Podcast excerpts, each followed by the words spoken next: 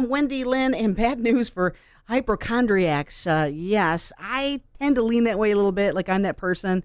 I will go to the doctor for any little thing, like something's wrong with me, and then I build it up in my mind. But anyway, I don't think it's to excess. But there are people that are real true hypochondriacs, and it's said that they live shorter lives because, of it. Scientists in, in Sweden say uh, it might be the ultimate mind over matter discovery. They found that hypochondriacs tend to die younger because, well, they're constantly worried about getting sick. Those with a, uh, you know, like an irrational fear of catching an illness tend to, to die five years sooner. Talk about the uh, the paradox in that.